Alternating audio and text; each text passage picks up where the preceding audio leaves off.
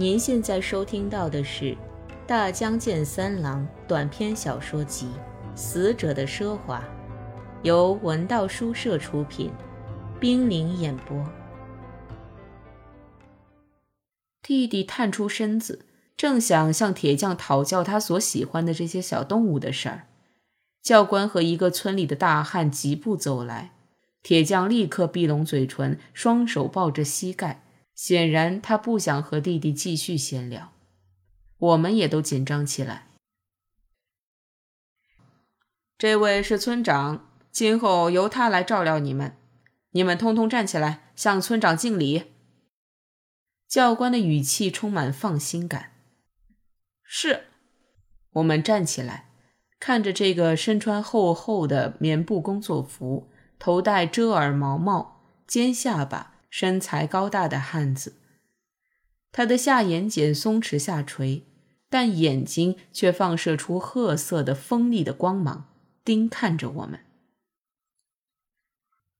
三天前我就做好收留你们的准备了。村长像咀嚼稻谷一样活动着粗胡子的嘴唇周围的皮肉。你们放心好了。现在我就把你们交给村长了，我要立刻坐军队的卡车回去接第二批人出来。你们以后要规规矩矩，听见了吗？我们齐声回答：“听见了。”村长提高嗓门说：“根据你们的表现，我们村里人会相应对待的。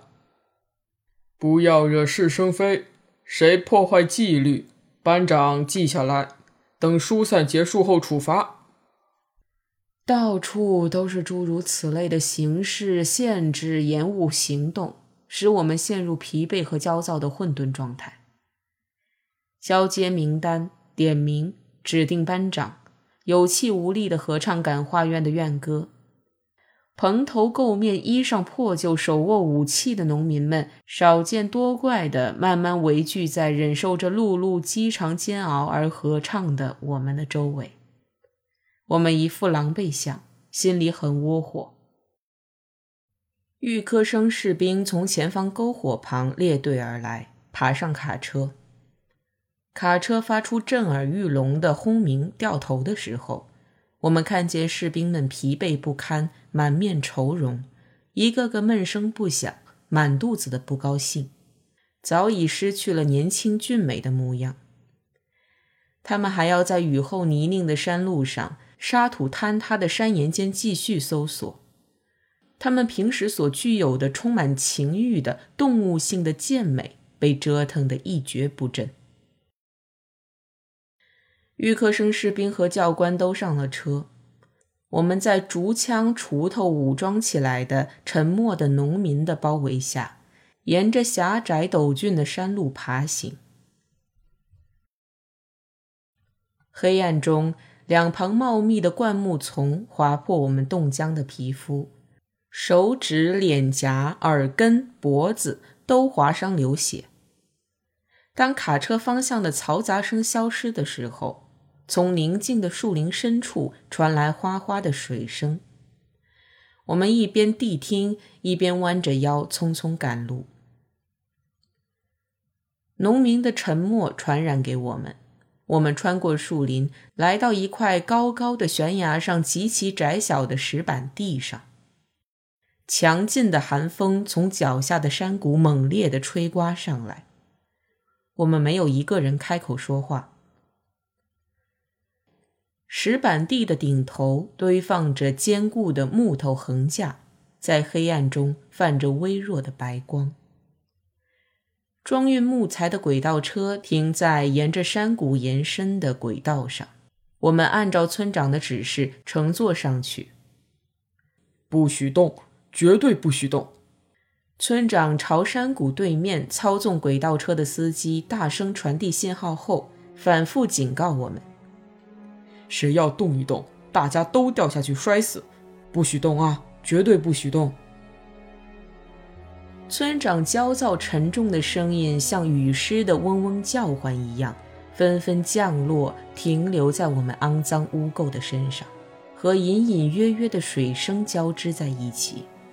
水声从幽暗深邃的谷底静谧地传送上来。我们像被猎人捕捉的野狗，极其疲乏地堆坐在沾着生石灰的狭小的轨道车木箱里，一动不动地等着开车。不许动，绝对不许动！谁要动一动，大家都掉下去摔死！不许动，绝对不许动！轨道车启动了，载着我们沿着架在黑暗幽深的山谷间的轨道上。轻轻地颤抖着，缓缓前进。山谷对面是比古剑还要黑暗的辽阔的森林，迎面扑来树皮和嫩芽的浓烈芳香。冬夜干燥的硬邦邦的空气，紧紧地裹着在狭窄而不稳定的轨道上滑行的木箱和木箱里备受摧残的幼小的人们。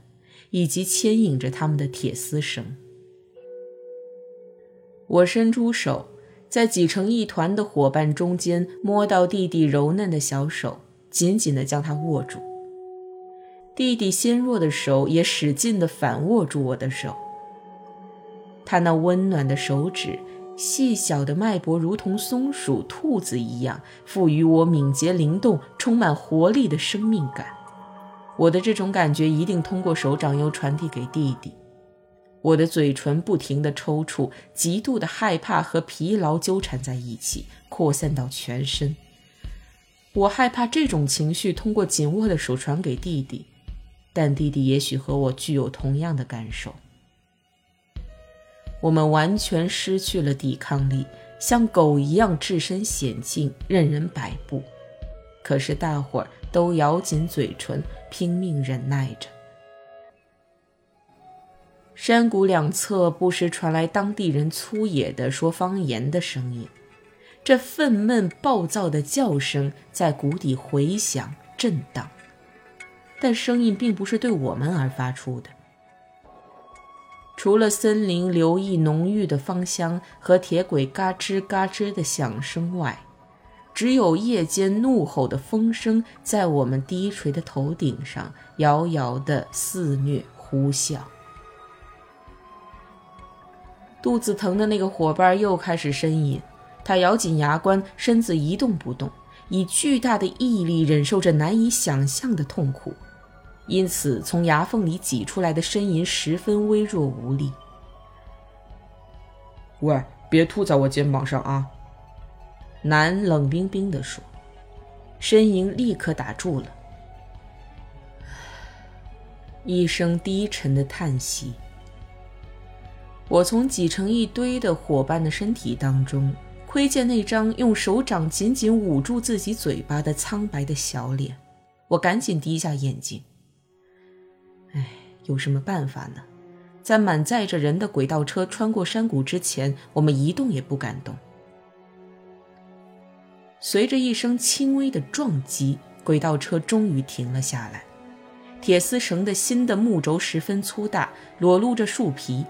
一个年轻的农民骑在上面，他伸直身子，麻利地将一根横木插进去，卡住车子，大喊道：“到了，到了，快下来！”您现在收听到的是《大江健三郎》短篇小说集《死者的奢华》。由文道书社出品，冰凌演播。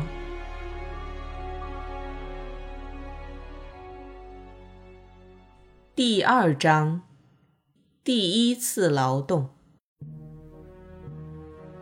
我们在手持武器的默然无声的村民包围中，走下黑暗潮湿的林中狭窄的坡路。树皮冻裂的声音，小动物惊逃的响动。鸟儿的尖叫和突如其来的振翅飞翔，时常令我们惊惧畏缩。夜的森林是宁静中汹涌澎湃的海洋。村民们把我们当作俘虏，前后为定。其实没有这个必要。即使我们是蛮横无比的亡命之徒，也没有勇气跑进这大海般狂暴又宁静的茫茫苍苍的森林。穿过树林子，微暗的谷底延伸着一条碎石子铺就的缓缓的坡路。由于风吹雨淋，石子有点圆滑，走在上面觉得特别舒服。沿着弯弯曲曲的狭窄山谷，散居着一个小小的村落。村落犹如幽暗古建里的树木一样，互相封闭又结群毗邻。从山谷的稍高处直到低洼的地方，断断续续连成一片，像野兽一样蹲居在暗夜之中。我们停住脚，俯视眼下的村庄，心中荡起一阵微波。村长解释说。现在实行灯火管制，所以灯光都熄灭了。你们住在稍稍高出村子一点的地方，就在井中台右边的寺院里。一直向对面山岭延伸而去的山谷高处的斜坡上，竖着一座粗犷的低矮的铁塔，像一种植物，和背后的森林融成一体。铁塔的右下方有一间比村子的民房大得多的平房，平房的对过是很大的两层楼房，两层楼房的周围是几间低矮的建筑，在外面圈着矮矮的土墙，墙壁闪耀着淡淡的光。弟弟说：“我想住那间房子的楼上。”农民们失声笑起来。笑得十分痛快，饱含着嘲讽。村长对我们又重复一遍：“你们住的就是对面那间平房，明白了吗？”哦，弟弟显然很失望。我也是这么想的。我们又往前走，村落沉隐在石子路两侧参天古木黑黢黢的阴影里。我们还要走很长的路。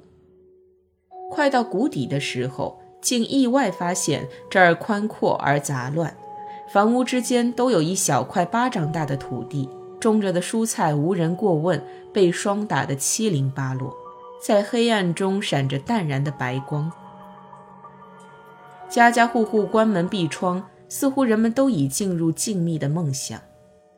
但当我们立刻发现，从板门的缝隙、窗户的角落，到处都闪烁着窥视的目光，我们低下眼睛，佯装不见。狗吠起来了。下了坡，我们改变了走向，几乎有一半的农民在这里和我们分手。我们爬上狭窄的陡坡，一股腐烂发霉的臭气扑鼻而来。经过一眼露天水井。拐入另一条石子路，左边便是操场和一栋有很多窗户的楼房。那是小学分校，村长说：“现在学校关门，大水把路冲坏了，镇里的老师来不了，只好停课。”我们实在疲惫不堪。懒得对小学校怠惰的教师和出乎意外的长期放假而兴高采烈的农村孩子发生兴趣，我们只是垂头丧气地默默走着。上了坡顶，有一座看似仓库模样的建筑，这里的房屋结构很讲究格局，砌着几级石阶，四周围着山墙，与一路上见到的动物似的卧立着的。破漏微倾的农舍大相径庭。对面是一屋檐低垂的寺院，寺内有一小小的庭院。我们在庭院里整齐列队。进入新居之前，不得不顺从地接受无聊琐碎的训话，什么不许在殿堂内烧火呀，不许弄脏厕所呀，吃饭要等村里人开饭以后才分发呀，等等。你们的工作就是开垦荒山，不许偷懒。村长在训话的结尾突然粗暴地吼起来：“哪一个小子敢偷东西、放火、胡作非为，我们村里人揍死他！别忘了，你们是一群无赖，我们是偷着瞒着给你们一口饭吃，你们自己要记住，是这个村子无用的饭桶。”我们被折磨得筋疲力尽，站在冰冷黑暗的院子里，像海绵吸水一样吸收着潮湿的睡意，连大声说话的气力都没有。进屋以前还必须要洗脚、搜身。最后一个农民离开的时候，把屋里的小电灯关掉，我们只好蹲在地上。伸出用唾液濡湿后沾着盐粒的手指，摸黑从粗糙的竹屉里抓出冰凉的湿乎乎的土豆，塞进嘴里。整个口腔黏膜就像被干面粉粘住一样，难以下咽。但我们强忍着这顿三更半夜的晚饭。长途跋涉之后，等待我们的晚饭竟是这样简陋的食物和破烂的餐具：三竹屉瘦小干瘪的土豆和一小撮硬邦邦的盐盐。我们失望、气恼，但无可奈何，只好强咽下去。我们坐在大殿潮湿的草席上，四周是白墙和粗大的横木，一块板门把窄小的土间和厕所隔开。即便如此，寺内还是拥挤不堪，闷热得很。这一栋没有其他房间，所以也没有村里人居住。土豆还剩下来一点，我们的胃容纳不了这种粗糙的食物。我们柔和的脑袋浸泡在水一样的睡意和饱肚引起的朦胧的悲哀里。于是大家一个个离开主体，手指往屁股上擦了擦。躺进数人共用一床的薄被里，习惯于黑暗的眼睛望着房梁。一路上肚子疼个不止的那个伙伴又呻吟起来，但我们谁也没有留意。我们在黑暗中一直睁着眼睛，竖起耳朵，倾听着门外不知什么野兽的吼叫、树皮问裂的声响、偶然一阵寒风掠过的涛声。弟弟的额头抵着我的后背睡觉，他蓦地坐起来，迟疑片刻。怎么了？口渴。弟弟的声音嘶哑发颤。院子里有口井，我想去喝点水。我和你一道去。不用。弟弟觉得伤了自尊心，语气显然有些激动。我一点也不害怕。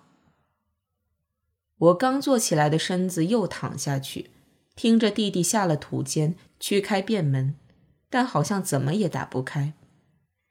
弟弟试了几回还是不行，无可奈何地啧着舌头返回来。外面上了锁，不知道该怎么办。外面上了锁，男粗暴地嚷起来，使屋里的空气顿时紧张。我把它砸了！他一下子跳到土间，骂骂咧咧的疯狂砸门，但事与愿违，没有砸开。我们听着男不顾一切的用身体猛撞便门和被小门顽强反撞回来的声音，他只好作罢。真他妈的结实！